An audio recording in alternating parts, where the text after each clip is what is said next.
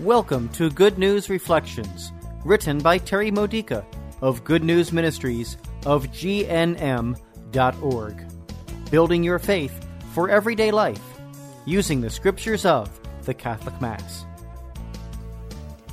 The 24th Sunday in Ordinary Time.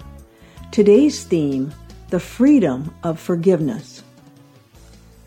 Jesus' message in this Sunday's Gospel from Matthew chapter 18, verses 21 through 35, explains a line from the Our Father prayer he had taught earlier. Forgive us our sins as we forgive those who sin against us.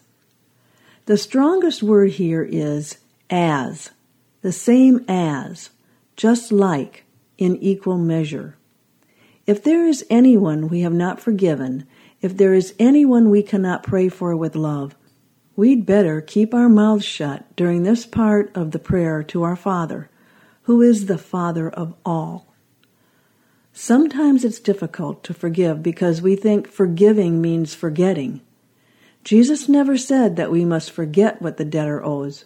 Forgiveness means remembering and learning from the memory without demanding repayment or retribution. Unforgiveness is a form of punishment. It's payback time. For example, if we remain angry, we hope that our anger or coldness will somehow punish the sinner into repentance. Well, guess what? That never works. Here's something else we do that never works holding a grudge to protect ourselves from getting hurt again. Grudges do not free us from the pain of bad memories, it chains us to them. When we free others from the debts they owe us for hurting us, we free ourselves and our healing begins. Our healing. It's the most loving gift that we can give to ourselves, as it's a gift of love to others. Even when they don't recognize our gift, God does. Here are some questions for your personal reflection.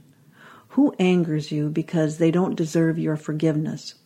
What are you gaining from unforgiveness and resentment? What will you lose if you forgive? What is the most difficult part of forgiveness? What steps do you take for pushing yourself into truly letting go of unforgiveness so you can find healing? Sharing this with others will spread good ideas that could change someone's life. This has been a Good News Reflection by Good News Ministries of GNM.org.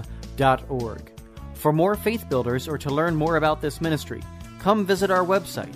You'll find good news reflections available by email and text message, online retreats, prayer resources, and lots more to help you know the Father's love and grow closer to Christ and be filled with the Holy Spirit. Visit gnm.org today.